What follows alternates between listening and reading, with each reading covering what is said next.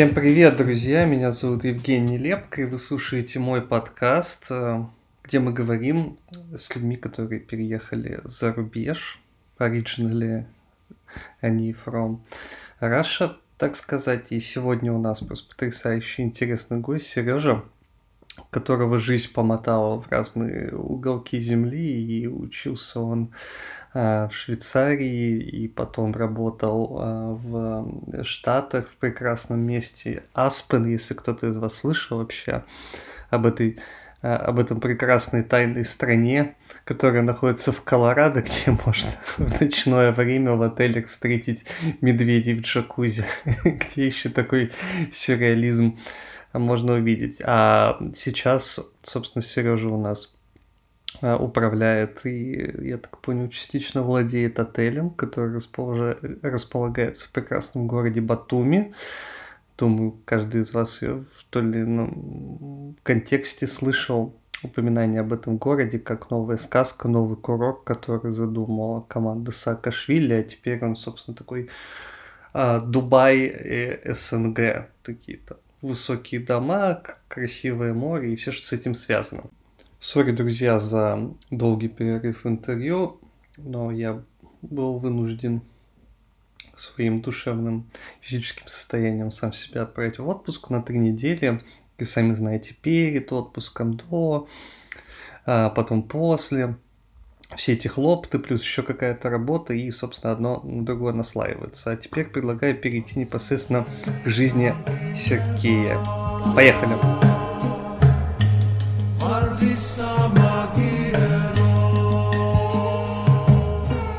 Привет, Сергей. Привет. Скажи, пожалуйста, откуда ты со мной говоришь? Я сейчас э, говорю с тобой из Батуми, Грузия. А, из отеля, в котором я работаю и который я открыл а, вместе со своей девушкой а, месяц назад. Круто, это получается семейный бизнес в каком-то смысле. Да, да.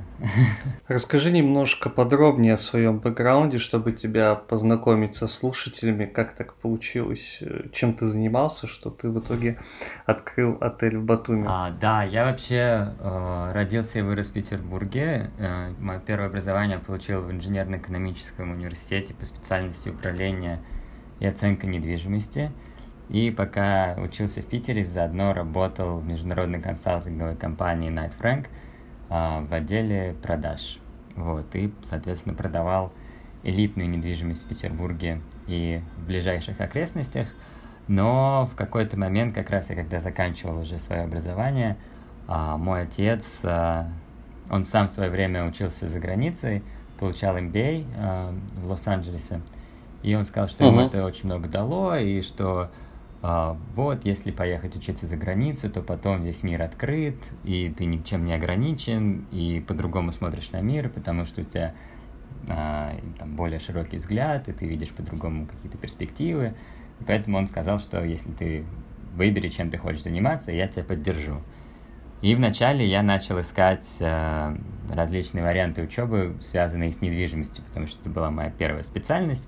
Я думал поехать учиться в Штаты, продолжать э, заниматься. А что ты имеешь в виду под тем, что называешь заниматься недвижимостью? Вот у меня был факультет э, управления оценкой недвижимости, и управление недвижимостью, это понимается одновременно и как development, и как property facility management. То есть ты можешь и управлять недвижимостью, как управлять проектами развития э, территорий, так и управлять недвижимостью, как э, управление торговым центром, например, или отелем. Интересно как раз в России было то, что даже на моем факультете люди не знали, какое именно управление они преподают. То есть у нас была часть предметов, посвященная property facility management, и часть предметов была посвященная development. И как бы если у людей спросить, вы чем тут занимаетесь? Потому что это на самом деле совершенно разные сферы. То есть если человек хорошо управляет торговым центром, это не значит, что он хорошо будет э, строить торговый центр, ну или придумать концепцию uh-huh. для развития а, uh-huh. там, какого-либо там земельного участка. Вот, поэтому в России было так не совсем понятно, что же мы там делаем. И, ну, я когда э, искал образование в Штатах, э, ну, вот по, по недвижимости, я все-таки uh-huh. искал больше именно как в сфере девелопмента, но не э, с точки зрения строительства именно, а с точки зрения разработки концепции, просчета окупаемости, вот такого финансового анализа, анализа наилучшего и наиболее эффективного использования участков ну, земельных, там, feasibility studies и так далее. То есть, если совсем по-простому, как грамотно выбрать какой-то кусок земли под конкретный вид недвижимости? Ну да, да, грубо говоря, да. Вот. Ну, это как основное, и потом там уже есть много делений на то, чем конкретно надо заниматься. Но в этой э, всей истории меня просто... Я вообще такой человек, который не любит э, считать и не любит цифры, и мне как бы... Я когда потом подумал, что блин, это же мне всю жизнь придется что-то считать. Вот, и как раз в тот момент так получилось, что я встречался с э, друзьями, которые на тот момент уже учились за границей. А, я вот обсуждал с ними, выбирал различные варианты, куда же пойти, чем заниматься. И в какой-то момент мне пришла в голову идея, что получить образование в, э, в сфере гостиничного бизнеса было бы неплохо. Потому что я решил, что это такая достаточно естественная для меня среда обитания, то есть несмотря на то, что я э, на тот момент в гостиницах не, не работал, но у меня постоянно дома были какие-то гости, я постоянно проводил какие-то мероприятия, э, ну, таком в домашнем формате. Вот. И мне вообще, в принципе, нравится общаться с людьми и оказывать какие-либо услуги или сервисы, когда ты делаешь людям приятно в каких-то мелочах. Мне всегда это доставляло удовольствие. И я подумал, что вот, если я поеду учиться на гостиничный бизнес – то потом я смогу работать в гостинице, делать людям приятно и буду получать от этого удовольствие. Короче, работать особо не буду, буду просто кайфовать. И решил, что это отличный вариант. В моей голове я представлял себе, что я закончу там этот вуз, и потом пойду работать в какой-нибудь э, супер престижный отель консьержем, э, получу значок со золотыми ключиками, вот, как из фильмов Уэса Андерсона, вот, и буду знать, где самые крутые рестораны, где самые классные, э, я не знаю, спа-салоны, как можно организовать что-нибудь невероятно крутое, что запомнится гостю на всю жизнь. В таком формате я как-то себе представлял свое будущее. Мне показалось, что это достаточно прикольная тема. Это как картинка из э, фильма «Отель Гранд Будапешт». Да, да, да. Ну, в то время «Отель Гранд Будапешт» еще не вышел, но я вспоминал какие-то из своего, из детства воспоминания. Тоже там был какой-то фильм «Консьерж» или что-то такое, там, где, ну, такая тоже вот эта отельная атмосфера, вся эстетика прикольная. Вот. И какие-то люди выполняют какие-то функции, и видно, что их от этого прет, и они делают э, гостям приятно, и, в общем, все там какие-то счастливые, и все это выглядит как, ну, похоже на какую-то игру, но при этом э, параллельно там можно этим и деньги зарабатывать. Вот, и с такой идеей я, в общем, поехал.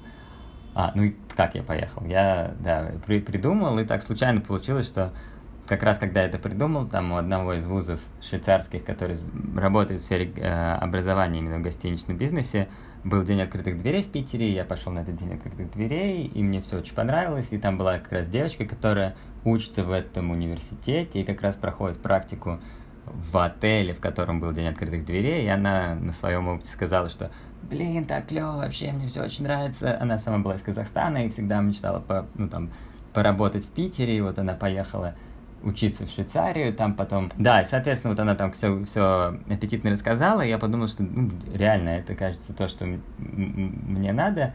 И даже если это не то, что мне надо, то я потом это пойму. Но а пока что с точки зрения учебы, кажется, это, по крайней мере, интереснее, веселее, чем то, что меня ждет в Штатах а, с кучей цифр и очень сложными там расчетами и так далее. И вот, и uh-huh. таким образом я оказался в Швейцарии, но я получал это как не второе высшее, это Получается, называется Postgraduate Higher Diploma in Hospitality Management with Focus on Finance, что-то такое. Ну, это как, типа, переквалификация, да, или профпереподготовка, что-то такое, вот. Это получается намного дешевле, чем получать полноценное образование, вот, и меньше по времени, но при этом дает такие же возможности, потому что там вуз, в котором я учился, он аккредитован а, Международной гостиничной ассоциации и считается одним из самых крутых вузов, но при этом, если закончить только его, то в Европе или, например, в Швейцарии устроиться на работу достаточно сложно, потому что там а, надо, чтобы обязательно вуз был аккредитован еще и государством. И поэтому у меня была такая специальная программа, в которой я реально учился в одном университете, но получил два диплома, потому что еще написал какую-то работу, когда закончил, и кроме вот этого университета, который аккредитован гостиницами, еще получил диплом от университета, который аккредитован швейцарским правительством. Да, два с половиной года, наверное, я учился. И потом, после учебы, еще есть обязательная часть э, образования, это практика. Большой плюс этого швейцарского вуза в том, что студентам очень легко найти себе практику, потому что компании со всего мира сами приезжают в университет и сами набирают себе э, практикантов, да, или интернов.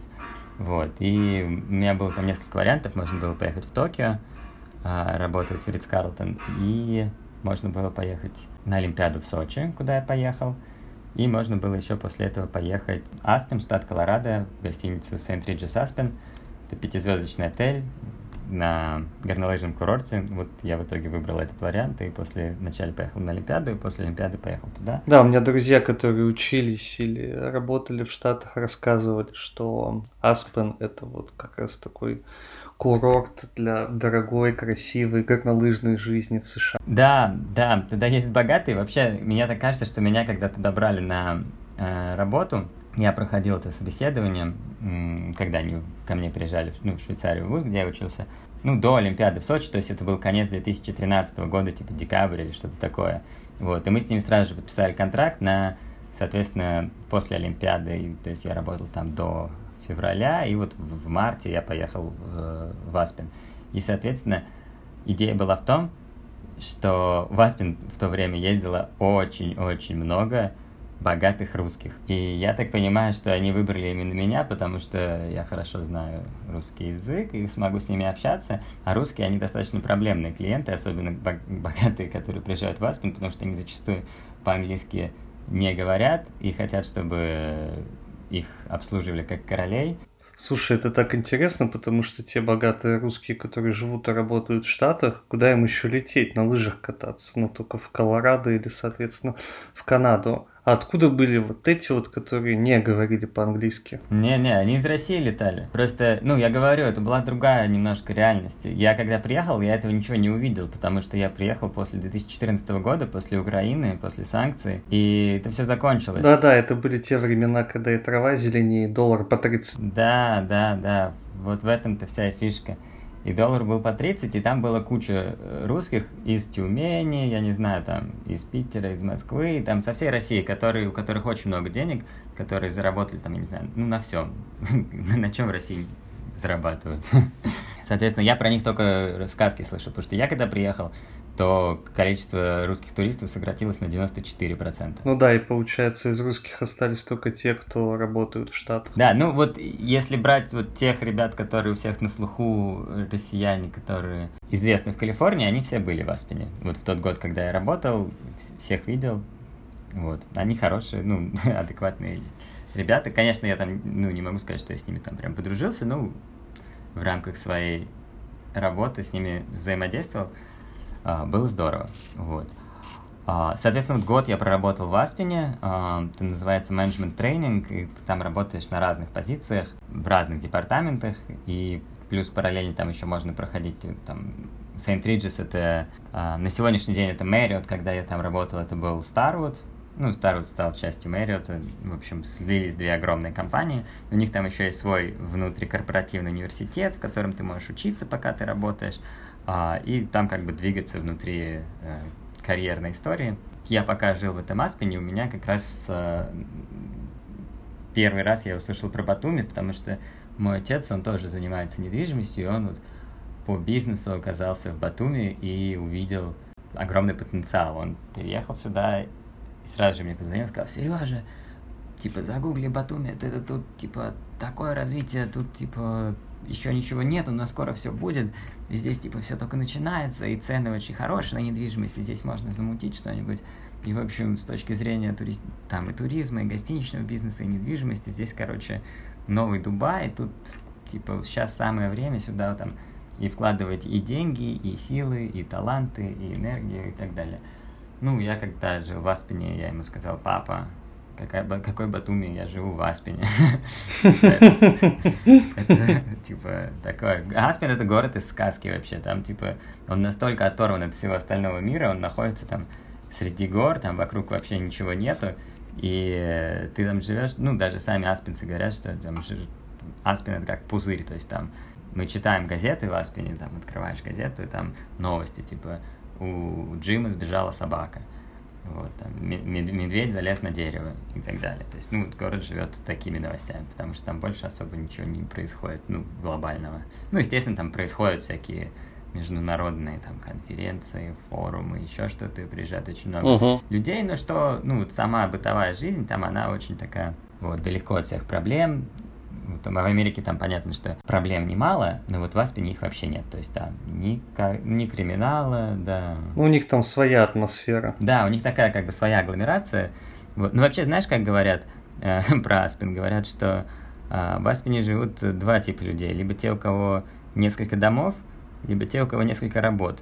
Потому что там жить вообще очень дорого, и, и либо у тебя ну, ты можешь себе позволить там купить дом, и это не твой первый дом, это значит, что у тебя уже несколько домов есть, и тогда ты можешь жить в Аспене. Либо ты должен работать на нескольких работах, потому что по-другому там жить тоже не получается. А как туда добираться? Через Денвер или какие-то еще города? Нет, там есть аэропорт. Естественно, что зимой, когда идет снег, типа очень часто туда невозможно прилететь, и тогда надо либо через Денвер, либо там есть еще такой город Гранд Джанкшн, вот, иногда можно приземлиться в Гранд Джанкшене и оттуда добираться, но и то, и другое это не очень удобно. А, еще есть очень крутая дорога из Денвера до Аспина, а, называется Independent Pass, и он проходит через uh, Rocky Mountains, прям по горам. Очень-очень красивая дорога, но зимой она закрыта, и поэтому, uh, потому что там снега метров 6, наверное. Вот. И, соответственно, если по Independent Pass еще не так далеко до Денвера, то когда он закрыт, то туда ехать получается там 2 или 3 часа, соответственно, это становится совсем непростое приключение. Потом из Америки я уехал по банальной причине, потому что у меня закончилась та виза, по которой я там был, рабочая, и я подал на новую визу, нашел себе нового работодателя э, в Майами, и они, ну, мы с работодателем подали все документы, заплатили все пошлины и так далее, чтобы участвовать, э, так сказать, в лотерее на рабочую визу. Вот. Но лотерею не выиграл, визу не получил и вернулся в Питер.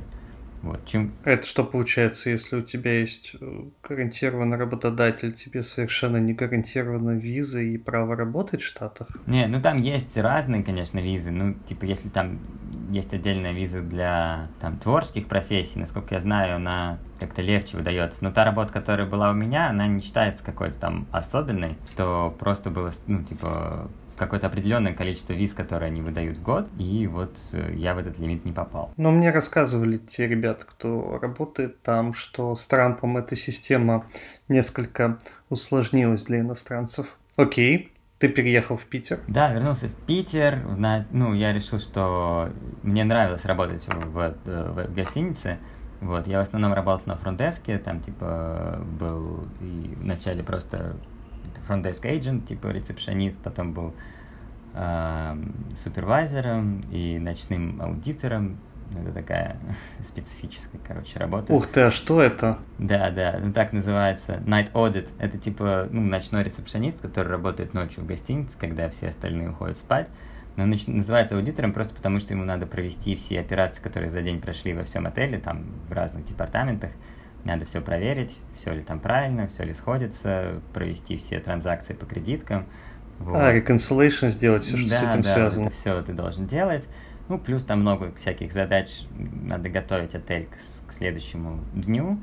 Вот, и называется Night Audit. Ну, в гостиницах вообще принято, да, то есть, что ты не можешь прийти сразу на верхнюю позицию. Там как бы ты всегда идешь по ступенькам. Вот. И вот эта ступенька Night Audit всегда всеми вспоминается так, с таким трепетом, потому что когда ты ночью работаешь в гостинице, где бы эта гостиница ни находилась, всегда происходит какая-то жуткая э, хрень. И какая хрень у тебя была? Все, начиная от того, что типа там, ну, в отеле есть только ты, повар и охранник. Типа три человека, а, ну, там, отель на 250 номеров.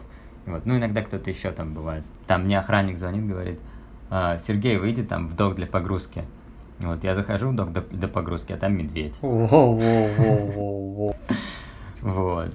И то, то же самое было, у нас как-то медведь в лобби зашел ночью. Я, я, сижу, я стою за этим, за фронтдеском, смотрю, медведь идет. Я такой, блин.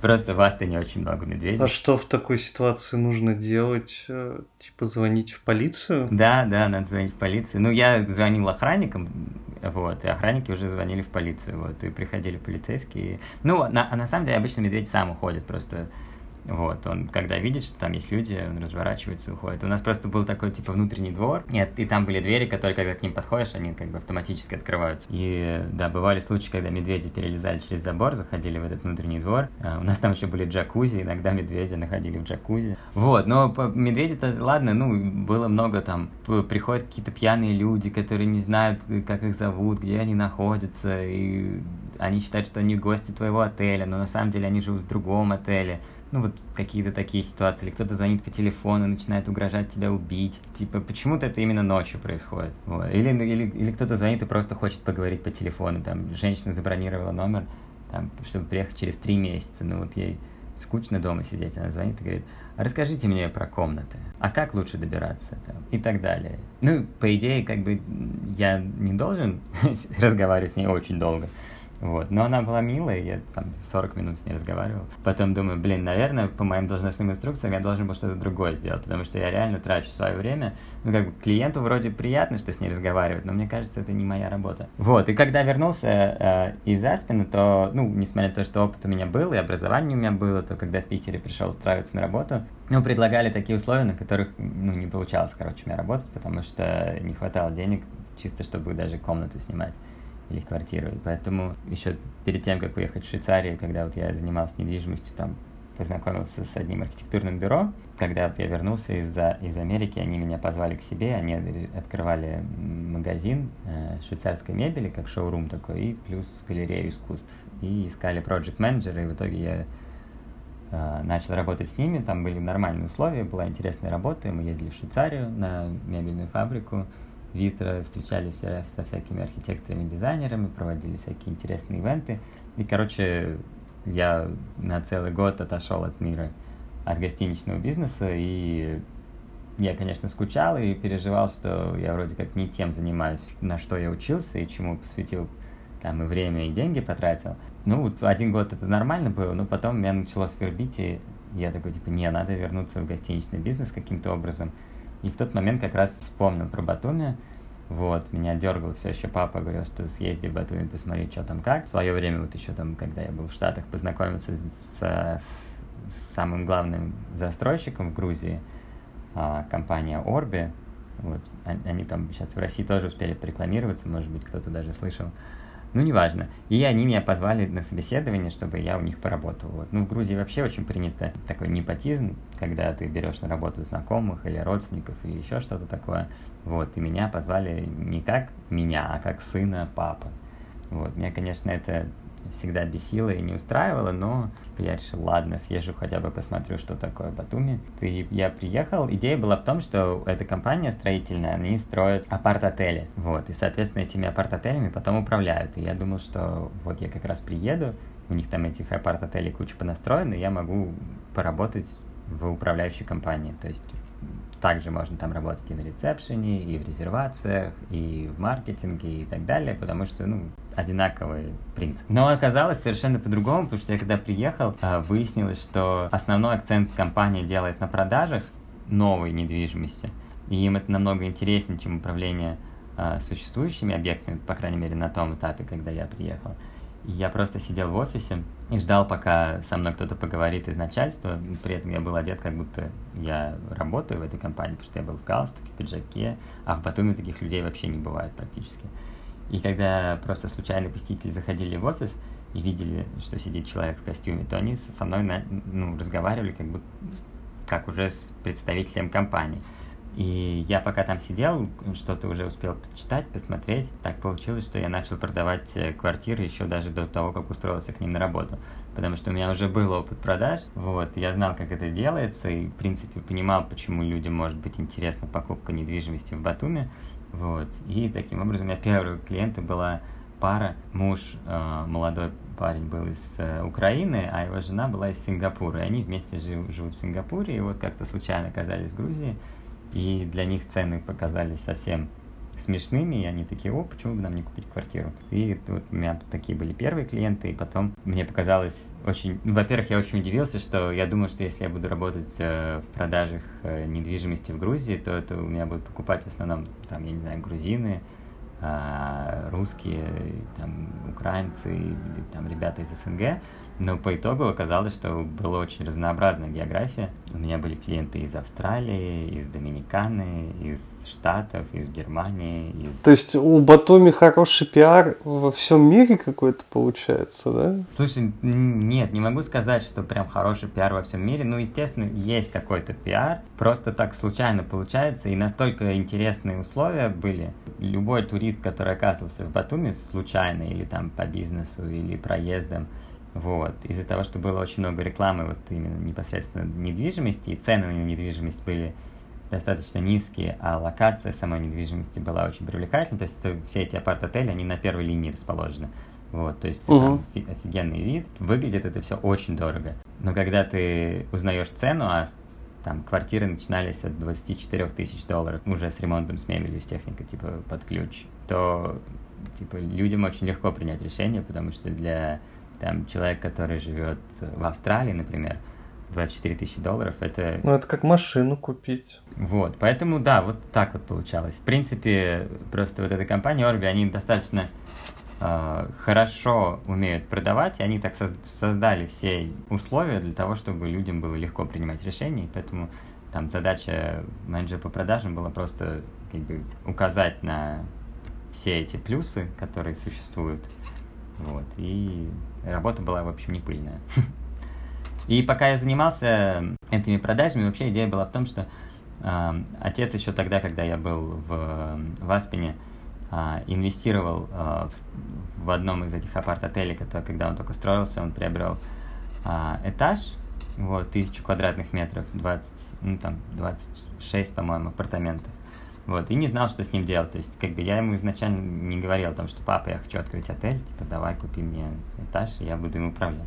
Вот, и когда он сказал, что я купил этаж, я ему я не сказал ему, что да, я буду этим заниматься, потому что я сказал, что нет, там, где угодно открывать отель не, нельзя, типа, надо проанализировать, типа, смотреть, и вообще, насколько это интересная локация, и насколько это может быть прибыльно в Батуми, насколько рынок готов, не перенасыщен ли он и так далее. Вот. И когда я по поехал сюда и устроился работать в этот Orbi Group, как получилось менеджером по продажам, то на самом деле задача у меня была такая, посмотреть, что реально происходит в Батуми, потому что та информация, которую можно было прочитать в интернете, она была очень радужная. Осколочная. Есть, да, она была осколочная и, ну, типа, только позитивная. Ну, то есть, в основном позитивно все писали, типа, вау, там, типа, Грузия такая классная, там реформы Настоящая прошли, сказка. хорошо, да. Но я когда приехал, устроился работать в строительную компанию, на самом деле это ну, как бы не самое лучшее место для того, чтобы получить адекватную информацию, потому что в итоге, ну, для того, чтобы э, продавать эту недвижимость, мне пришлось самому в эту сказку поверить, и я как бы стал таким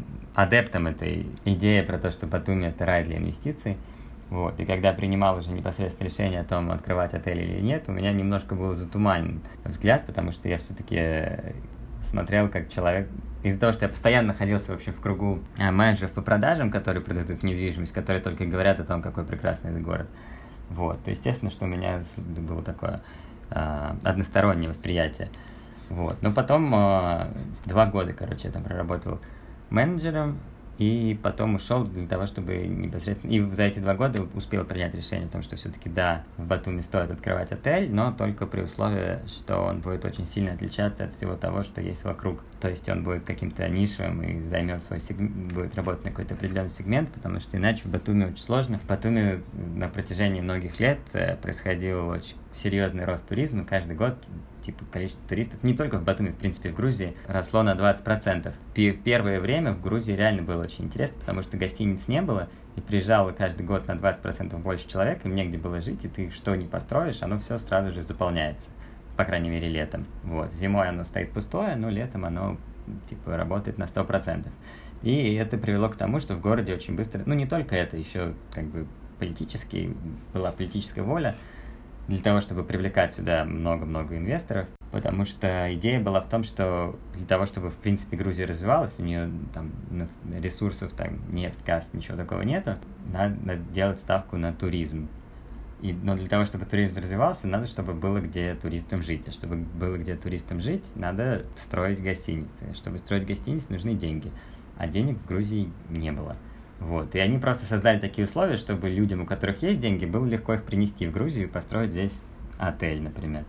Вот. И значит, благодаря этому в Грузии, ну, в частности, в Батуми появилось очень много отелей. И вот город небольшой, там всего 200 тысяч человек здесь живет. Но и вот за 10 лет, в 2009 году, первый международный отель здесь открылся, это был э, Шератон. Вот. И сегодня uh-huh. в Батуми есть и Шератон, и Хилтон, и Редисон, есть еще Лемеридиан сейчас открывается, есть еще Courtyard Marriott, uh, ну, тоже сейчас еще в процессе открытия, но тем не менее. И есть еще несколько там турецких брендов, uh, Эйфория, есть такой пятизвездочный отель. Uh-huh. Ну, короче, для маленького города, для такого небольшого промежутка, как 10 лет, такое количество новых отелей брендовых, это хороший показатель, с одной стороны. Но с другой стороны, а, помимо вот этих брендовых отелей начал, а, начали еще просто строить очень много недвижимости, которая а, либо псевдотуристическая, то есть это квартиры, которые сдаются в аренду, либо ну, апарт-отели. И таким образом, uh-huh. а, вот сейчас, например, у меня есть сомнения насчет того, как, как дальше будет Батуми развиваться. Я вот думаю, что, скорее всего, будет очень серьезный спад на цену аренды, потому что вот эта компания, в которой я работал, Orbi Group, она, они сейчас, они очень амбициозные ребята, и они вот построили сейчас а, такой проект, в котором будет 8 тысяч апартаментов. А до этого, вот я когда приехал в Батуми в 2016 году, всего э, по статистике там Colliers, э, всего в Батуми было 12 тысяч гостиничных номеров. И, соответственно, если мы прибавим к этому 8 тысяч сразу же, то это ну, достаточно сложно себе представить, как, как рынок может справиться с таким объемом гостиничного фонда, да. Но, тем не менее, я по дороге еще успел влюбиться в этот город, и мне реально очень понравился Батуми потому что тут очень красиво. Да, расскажи нам немножко про этот город. Вот ты встаешь утром, пьешь вино, ешь хачапури. Да, ну вообще хачапури с вином через какое-то время перестаешь э, есть постоянно. Вот, то есть я сейчас ем хачапури только когда ко мне приезжают э, там друзья или гости, мы вместе идем в грузинский ресторан, потому что так, конечно, невозможно есть хачапури постоянно.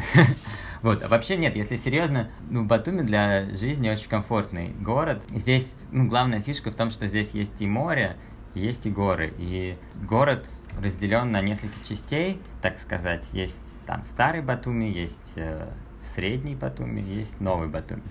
Вот. И в каждом из этих частей города у тебя будет совершенно разное ощущение того, и себя, и того, где ты находишься. И можно вот так вот путешествуя просто. При том, что город очень маленький, ты можешь за там, 10 минут переместиться из одной части в другую и совершенно полностью поменять свое окружение. В старом городе тебе, тебе ну, ощущение, что ты в каком-то маленьком европейском, испанском, может быть, или итальянском городе, там вокруг э, красивые деревья, эвкалипты, где-то бамбук, растет там старой церкви, угу. вот, и такой неспешный, очень медленный ритм, и все такое размеренное, красивое, и прям вот совершенно такое ощущение а, такой курортной Европы какой-нибудь. А потом ты чуть-чуть перемещаешься а, в другую часть, например, там в Новой Батуми, там начинается какой-то не...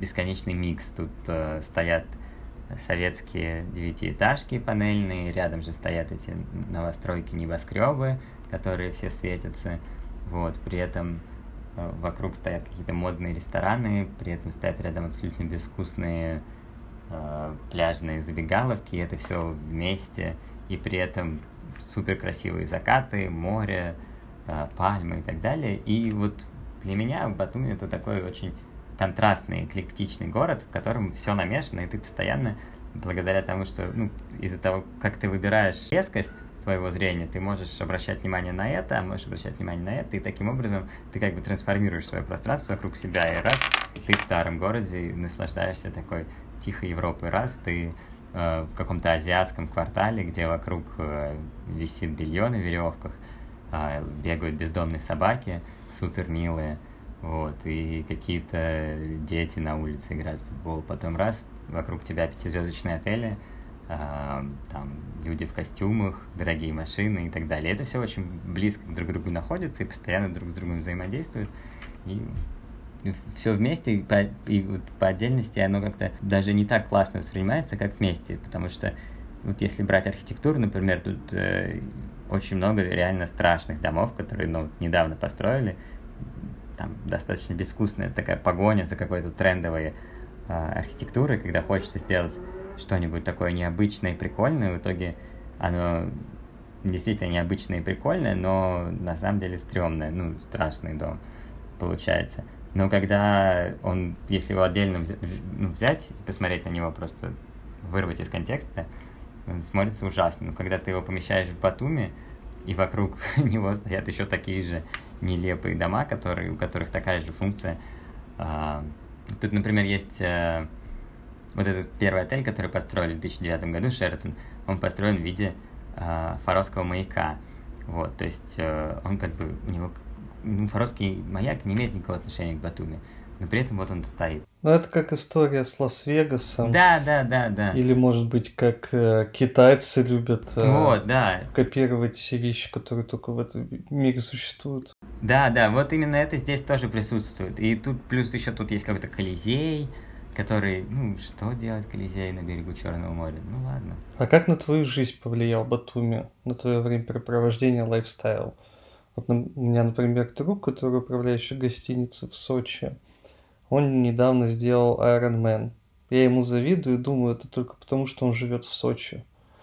У него ведь есть время круглый год готовиться, плавать, бегать на велосипеде, кататься и вообще наслаждаться этим климатом. Да, слушай, ну сейчас, конечно, я с грустью скажу, что я наоборот Батуми перестал бегать, потому что, несмотря на то, что климат позволяет здесь бегать э, бесконечно, общая атмосфера города не позволяет тебе бегать вообще, потому что бежать в, Бат в Батуми невозможно, потому что все все делают очень медленно.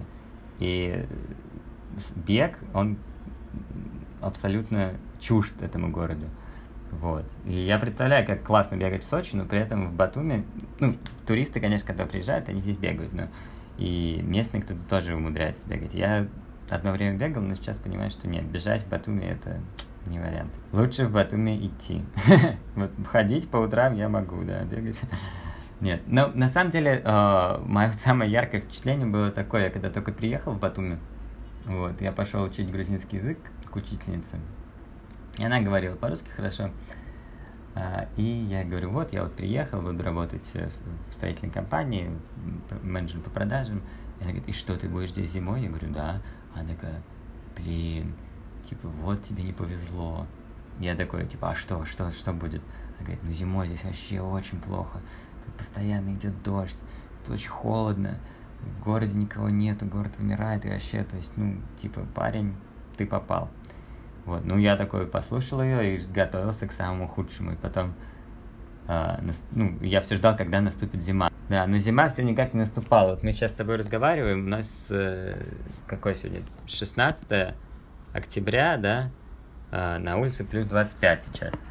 Я, ну, вот и в тот год тоже была такая погода, и в октябре, и в ноябре было плюс 20, и в декабре, было типа плюс 18, и я все ждал, когда же наступит эта зима с бесконечными дождями и холодом. Но она все так не наступала, не наступала. Я поехал в Россию на Новый год, вот, там отведа, Понял, отведал что зимы. вспомнил, вспомнил. Да, вспомнил. Вернулся, с, ну, думаю, ну ладно, я вернусь сейчас в январе, будет уже нормальная зима. Я вернулся, короче, 7 8 января после Рождества, приезжаю в Батуми, плюс 20.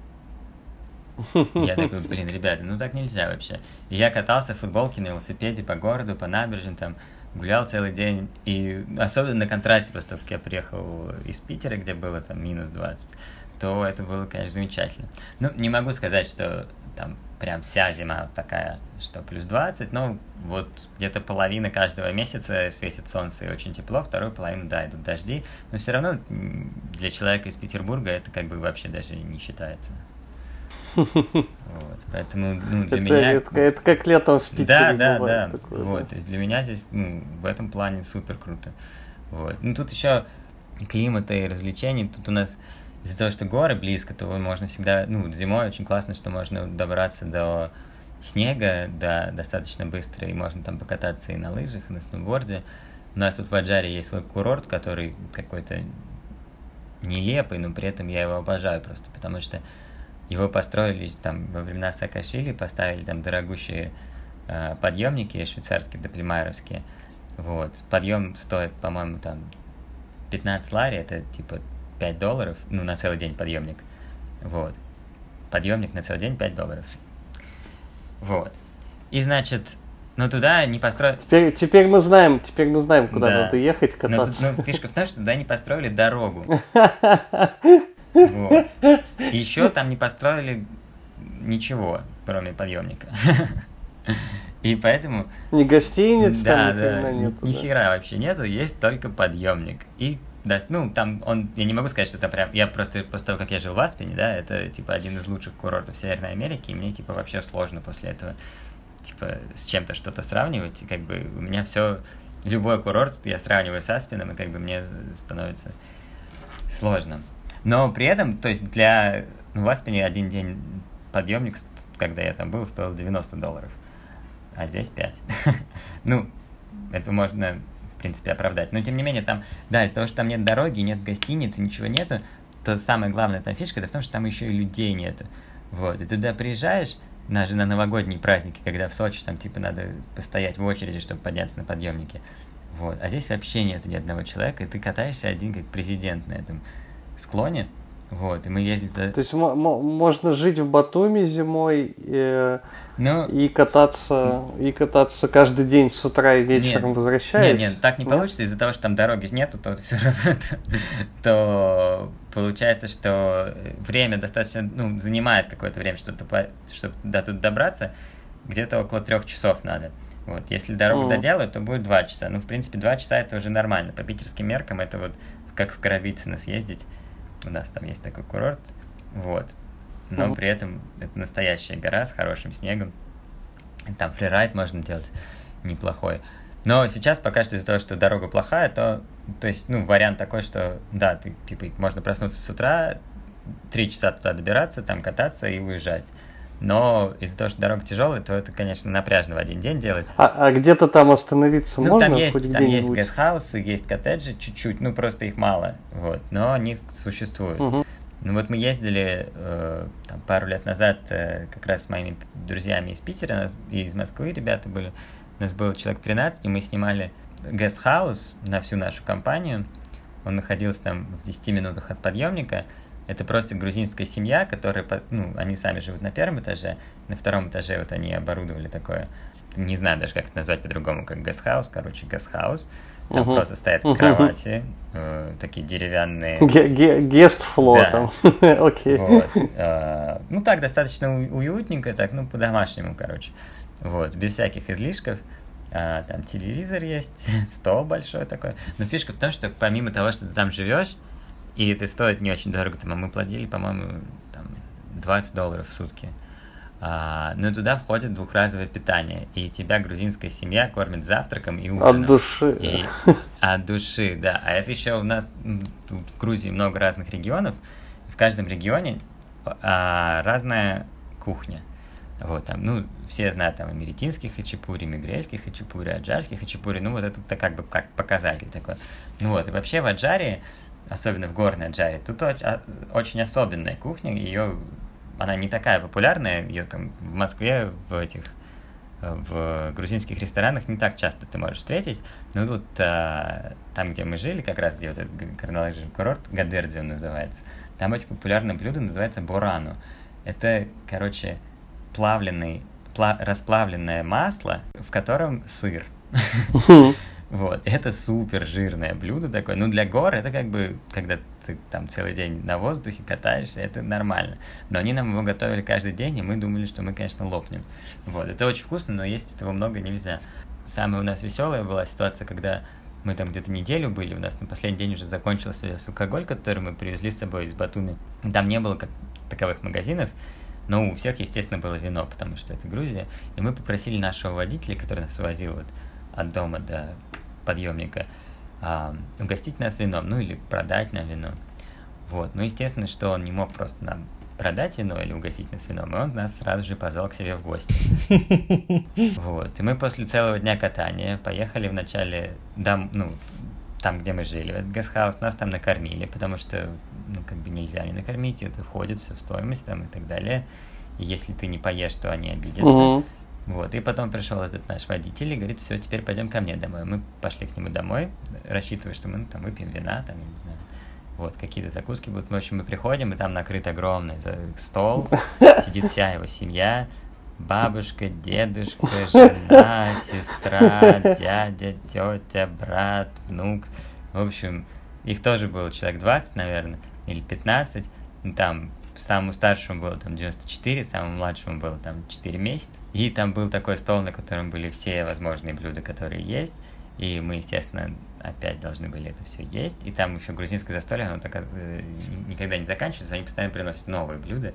Еще не успел ничего съесть, и оно становится трехэтажным стол такой. О, вот. ё-моё. И в конце они нас убили тем, что, ну, типа, видно было, насколько они хотели э, ну, проявить гостеприимство, mm-hmm. чтобы нам все понравилось. И в конце, когда уже они вначале вы, вынесли э, медовик, э, несколько медовиков, которые они сами пекли. Боже мой. И потом после медовиков, ну ладно, медовик еще нормально, там как бы, ну, мед в Грузии это популярное такое лакомство, и там есть реально пчелы, и медовик можно объяснить. Но после этого они принесли еще ведро попкорна. И вот здесь мы уже как бы... Как это возможно? Да, и здесь мы как бы у нас же челюсть просто отвисла. Я просто, знаешь, сейчас сижу, о чем думаю. Я вот помню, когда был в гостях. Вот ты когда приходишь в гости где-нибудь там в Бельгии, в Голландии или на севере Франции, там тебе как бы на стол ничего не кладут, там просто коробку печенья так передают, ты берешь по одной печеньке, такой, и все. Типа, тебя угостили в гостях. И тут, короче, Батуми просто ведро попкорна, там только бенгальских огней не хватало. Да. Вот, но потом мы когда, ну, потом там еще были грузинские танцы, естественно, и было, ну, это было все, знаешь, иногда бывают такие нелепые, застолье, когда это все не к месту. Но там все было, конечно, это все поражало наше воображение, но при этом это все было очень органично и весело, и смешно, и было очень душевно. И мы потом танцевали, естественно, пили вино и чачу. Потом хозяин нас пошел провожать обратно до дома, там было идти метров 200, наверное. Вот. Провожать нас пошел еще вместе, взял еще два кувшина вина с собой по дороге, потому что нельзя же гостей отпустить без вина. Вот. Но самое смешное, что это был наш водитель, и на следующий день он нас должен был вести обратно в Батуми. Но, естественно, он так напился, как и все мы, что на следующий день нас вез другой человек. Но тем не менее, да. Но это такая одна из историй, но они как, как бы... Вообще, вот еще хотел сказать, у нас тут... Э, у меня в Батуми здесь постоянно такое ощущение, что я в кино нахожусь, потому что все очень колоритное, и даже несмотря на то, что я здесь уже три с половиной года нахожусь, все равно как бы к чему-то я привык, но все равно не перестаю э, замечать, что постоянно э, какие-то все очень киношные такие происходят истории. Вот я каждый день куда ни выйду, куда ни посмотрю, всегда все как будто постановочное, настолько все красиво, эмоционально, как-то, ну, как люди здесь просто, как они себя ведут, как они ходят по улицам, как они спорят, как дети играют. Все так ярко у них получается. То есть, вот я не знаю, может быть, это из-за того, что в Питере у нас все такое серое, ну, здесь просто я... Вот нет такого дня, чтобы я не вышел на улицу и не поразился тому, насколько это все кинематографично, да. В марте э, по Европе катался и в Ниццу заехал на пару дней. Я, конечно, у меня был просто отвал башки. Э, ну, тоже курортный городок, э, середина марта, а там уже там плюс 20, вот это все. И там все такое, знаешь, по-провански яркое. Mm-hmm. Вот везде такие цвета прям насыщенные, знаешь, после серой Москвы, вот это Питера, да, то тут у нас серость одна и та же, вся российская. Ты приезжаешь, и у тебя просто глаза ломаются такой, просто не понимаешь, как mm-hmm. это, как это возможно. Вот я так понимаю, у вас тоже так насыщен, как будто контрастный, знаешь, так в Инстаграме фильтр по... по... Да, это есть. Ну, в принципе, вот у меня вид из отеля, э, когда вот я а я сейчас в отеле живу, в который мы открыли, потому что я пока не нанял работников еще, и мне самому приходится все делать. И поэтому я постоянно в отеле нахожусь. И вот у нас вид из окна, в принципе, такой, э, ну, чуть-чуть напоминает Лазурный берег, потому что мы находимся как бы в новой части Батуми, и тут э, ничего, в общем-то, кроме пляжа и пальм нету на море. Вот. И у нас еще как раз перед домом стоит э, скульптурная композиция одного французского э, художника, на которой написано «Либерте», то есть «свобода». Вот то, то, что это написано по-французски, как-то, ну... Я понял, понял. Переносите. Создает такое немножко, да, как бы намек на то, что хотелось как в Ницце. Ну, э, скажи так, а когда к вам лучше всего э, приезжать, вот чтобы не супер туристический сезон был, ну уже, ну уже хорошо. Мое любимое время это как раз вот конец сентября, начало октября, то есть вот как раз сейчас. Угу. Вот. Ну вот сейчас вот 15-16 октября, когда мы записываем этот подкаст, э, ну, сейчас на улице там плюс 25, но по вечерам уже прохладно там до 10 октября и как бы и вечером тоже, типа, ну как прохладно, это по нашим избалованным меркам прохладно. Вот. А купаться еще можно? Но тем не менее, да, купаться можно, ну, то есть вот в сентябре еще вообще супер комфортно, в октябре сейчас я сам купался дня 4 назад, была теплая вода. Вот у меня гости купались вчера, тоже говорят, что вода супер. Uh, так что да, купаться еще можно. Но местные уже не купаются. Знаешь, а... я, я, я почему спрашиваю, я, я так вдохновляюсь. Э, да. Мне кажется, я главный такой бенефициар всех этих подкастовых историй, которые записываю, потому что я вот буквально через пару недель поеду просто по э, своим э, знакомым, с кем интервью было. То есть в Берлин, э, в Прагу, в Будапешт, это вот все девчонки, с которыми вышло интервью. В Милан, э, к моим друзьям, с кем тоже было интервью, ну, то есть, вот поэтому я про Батуми спрашиваю, потому что так заразительно все это звучит, что вот прям хочется поехать. Да, знаешь, просто хочу предупредить и тебя, и слушателей, в общем, на самом деле, я когда первый раз приехал в Батуми, то первое впечатление от города было очень э, странное. И вот, как я уже говорил, тут очень большой микс всего. Угу. Помимо того, что здесь э, много всего красивого, еще много и страшного тоже. Когда поедете в Батуми, обязательно напишите мне там в Фейсбуке, и я вам пришлю э, там, грубо говоря, список э, там, мест и дел, которые я советую, потому что очень легко... Мы все у тебя остановимся в отеле. Ну, в отеле, да. В отеле мы как бы специально создали здесь все условия для того, чтобы... Вообще идея была как раз в том, что создать правильные условия для того, чтобы в Батуми можно было наслаждаться. Потому что очень часто из-за того, что качество и гостиниц, и жилья в Батуми оставляет желать лучшего на сегодняшний день, то очень легко можно испортить себе весь отдых просто из-за того, что остановиться в дурацком отеле или снять плохую квартиру, в которой окажется, что ты живешь на 18 этаже, а там не работает лифт, плюс отключили воду, плюс э, не работает электричество, плюс еще там что-нибудь еще. Как бы, и это для Батуми норма, то есть здесь этого очень много. В Тбилиси, например, совершенно другая ситуация.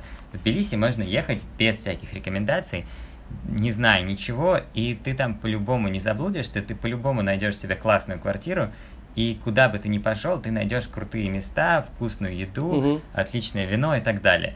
В Батуми пока что ровно наоборот. То есть, если ты приедешь сюда без какой-то подготовки, то очень легко заблудиться и, и представить себе, и город может повернуться к тебе совершенно не той стороной, и очень много я знаю ребят, которые приезжали в Батуми без подготовки, и у них в итоге складывалось совершенно ну, я не могу сказать, что неправильное, оно просто другое. Впечатление о городе, что он такой, рассчитан такой на вот этот массовый туризм, что здесь все сделано как, как обдираловка, что здесь там все очень дорого и безвкусно и так далее, и так далее. И это действительно здесь есть. Но фишка в том, что вот что мы здесь сделали в отеле, это мы как раз настроили, так, создали такое пространство, откуда Батуми виден с лучшей стороны.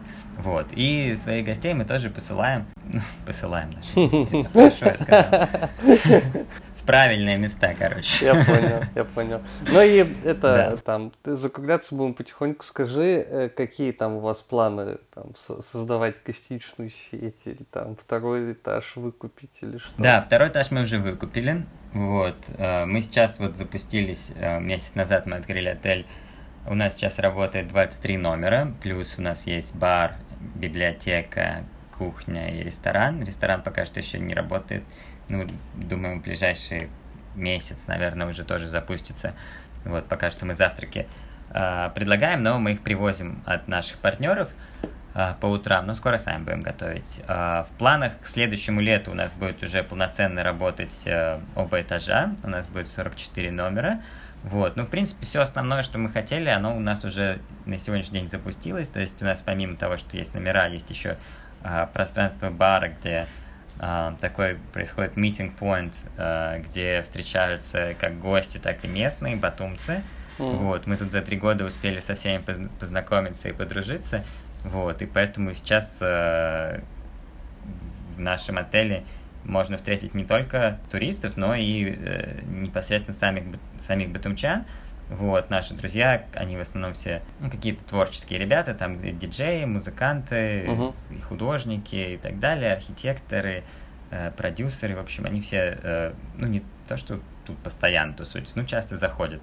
Вот, и как в баре у нас есть такое тусовое место, э, где можно познакомиться и начать назначить какие-то себе планы и поменять свое представление о Батуме. Еще у нас есть библиотека, где мы проводим, ну, во-первых, там у нас коллекция книг про Грузию собрана на разных языках. В основном там про грузинское искусство и про грузинскую природу. Там очень много фотоальбомов разных лет и разных регионов, и это очень классно, потому что для тех, кто только начинает свое путешествие по Грузии, из Батуми, библиотека может э, стать таким вдохновлением для того, чтобы понять, куда ехать дальше, потому что Грузия страна хоть и небольшая, но очень разнообразная, и здесь можно, э, в принципе, для любого человека найти что-то интересное, то есть тут есть и горы, есть и э, пустыни, есть и скалы, и каньоны, Угу. В общем, все что угодно.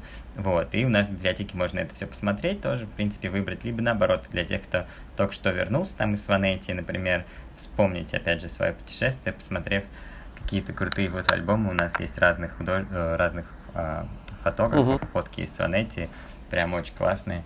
Ну и кроме этого, очень много всего посвящено непосредственно и грузинскому языку, каллиграфии, непосредственно самому э, алфавиту грузинскому потому что, ну, это очень красивый алфавит, ни на что не похож. Uh-huh, uh-huh. И кроме этого у нас в библиотеке еще есть коллекция виниловых пластинок и проигрывателей, и на виниловых пластинках у нас собрана разная грузинская музыка тоже. Нам нравится знакомить гостей, потому что и с, с разными тоже направлениями в грузинской музыке. У нас есть, например, э, пластинки с э, традиционным полифоническим грузинским пением, которое просто потрясающее, и оно, uh-huh. мне, кстати, достаточно круто звучит. Есть какие-то традиционные грузинские песни, а есть и современные релизы. Сейчас в Тбилиси, например, очень активно развивается а, электронная музыка, вот. И у нас есть а, последние релизы а, тбилисских диджеев-музыкантов, тоже даем с ними познакомиться, и потом уже После этого знакомства можем посоветовать, если знакомство прошло успешно и заинтересовали. А, заинтересовались, куда сходить потусоваться и в Тбилиси, и в Батуми тоже. Ну, угу. в Тбилиси с этим проще. А, вот, и помимо этого еще в библиотеке и сами проводим вечеринки. Вот у нас, когда был месяц отеля, у нас была вечеринка, и, ну, играли местные батумские диджеи, но вообще планируем, что будем сюда привозить и а, из Тбилиси ребят, может быть, каких-то иностранцев будем привозить, как это будет такое место, как для пре-пати или автопати. А, звукоизоляция у нас, слава богу, хорошая, поэтому... Можно, можно тусить, можно тусить. Да, можно тусить, да. Еще у нас есть, у меня еще есть параллельный проект, а, я запустил с э, местными а, диджеями а, студию а, обучающую музыкальную. У нас есть э, курс по диджеингу на виниле и курс по саунд-продакшену. Вот. Угу. И э, от этой школы мы тоже здесь будем устраивать э, лайвстримы, какие-то устраивать сессии и с нашими учителями, которые у нас преподают, и с учениками тоже будем что-то делать. В общем, вот в таком формате это будет развиваться, но это скорее интересно для больше для местных, потому что хочется не только создавать этот отель для туристов, но и хочется, чтобы, так как Батуми город небольшой, и тут и, э, очень много чего сделано для туристов и очень мало чего сделано для местных жителей. И вот мы хотели, чтобы наше пространство, оно как бы э, работало как такой хаб, где могут собраться все вместе. Угу. Понятно, что не всем туристам э, там интересна э, музыка, там тем более электронная музыка. Вот, ну это скорее больше такая наш вклад для местных ребят, которые к нам приходят. И на самом деле, вот, конечно, я когда это говорю, если ну, не смотреть на картинки и не представлять себе, как это выглядит, то э, сложно до конца понять, что я имею в виду, но у нас здесь реально очень особенное место, потому что мы находимся на 38 этаже, у нас панорамные окна, и вот где наша библиотека находится, там абсолютно космический вид на Черное море с 38 этажа, и ты когда там находишься, то ты видишь только небо и море, больше вообще ничего не видно. И ощущение 100%, что ты на корабле на каком-то находишься. И когда там включаешь музыку, и когда там еще закат, то это просто космос. Ох, просто волшебно все это звучит. Спасибо тебе за интервью. Обязательно ставим ссылочку на твой отель. Я надеюсь, что я сам стану его гостем, когда к вам доберусь. Да, почитайте, почитайте отзывы. У нас очень хорошие отзывы. Да, средний балл 9,8. Все отзывы настоящие, да. Очень этим гордимся, очень любим гостей, поэтому Ждем всех. Друзья, это был Сергей Романенко. А теперь я предлагаю вам насладиться прекрасной композицией, которую подготовил Сергей Диело Мукхампази. Надо еще уточнить, что из этого песни. А что название группы, в общем, это такие грузинские... Ну, это такое грузинское пение, всем известное. Э, будет длиться около 6 минут, поэтому приглашаю вас наслаждаться. Спасибо и пока.